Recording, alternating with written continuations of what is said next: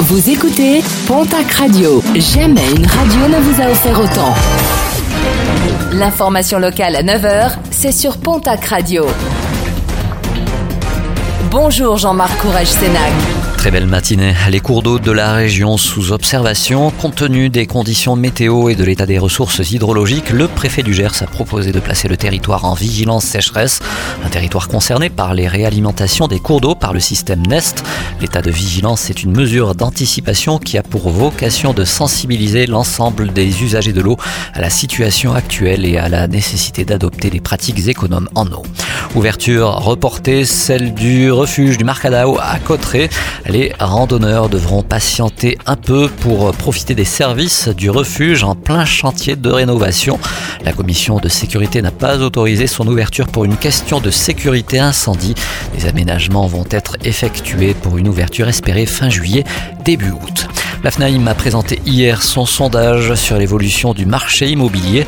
Sur un an, Gers et Haute-Pyrénées tirent leur épingle du jeu. Selon les secteurs, une hausse des ventes de 15 à 20% dans les Hautes-Pyrénées et de plus de 20% dans le Gers. C'est plus calme en Haute-Garonne, l'an des Pyrénées-Atlantiques, avec des hausses comprises entre 5 et 15%.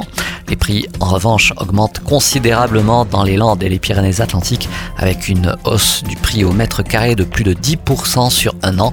Pour la seule ville de Pau, la hausse est de 13,6%. En sport, rugby, encore du mouvement et des arrivées du côté du Stade Tarbes Pyrénées Rugby. Le club bigourdan vient de signer le pilier argentin Mariano Ezequiel Filomeno. Le joueur qui évoluait cette saison à Cobras au Brésil a signé pour une saison avec les Rouges et Blancs. Autre arrivée, celle du troisième ligne sud-africain Len Massine. Un contrat signé d'un an avec le Stade. Et puis en football, ça se confirme. Nguyen Kwang Hai est arrivé hier à Pau.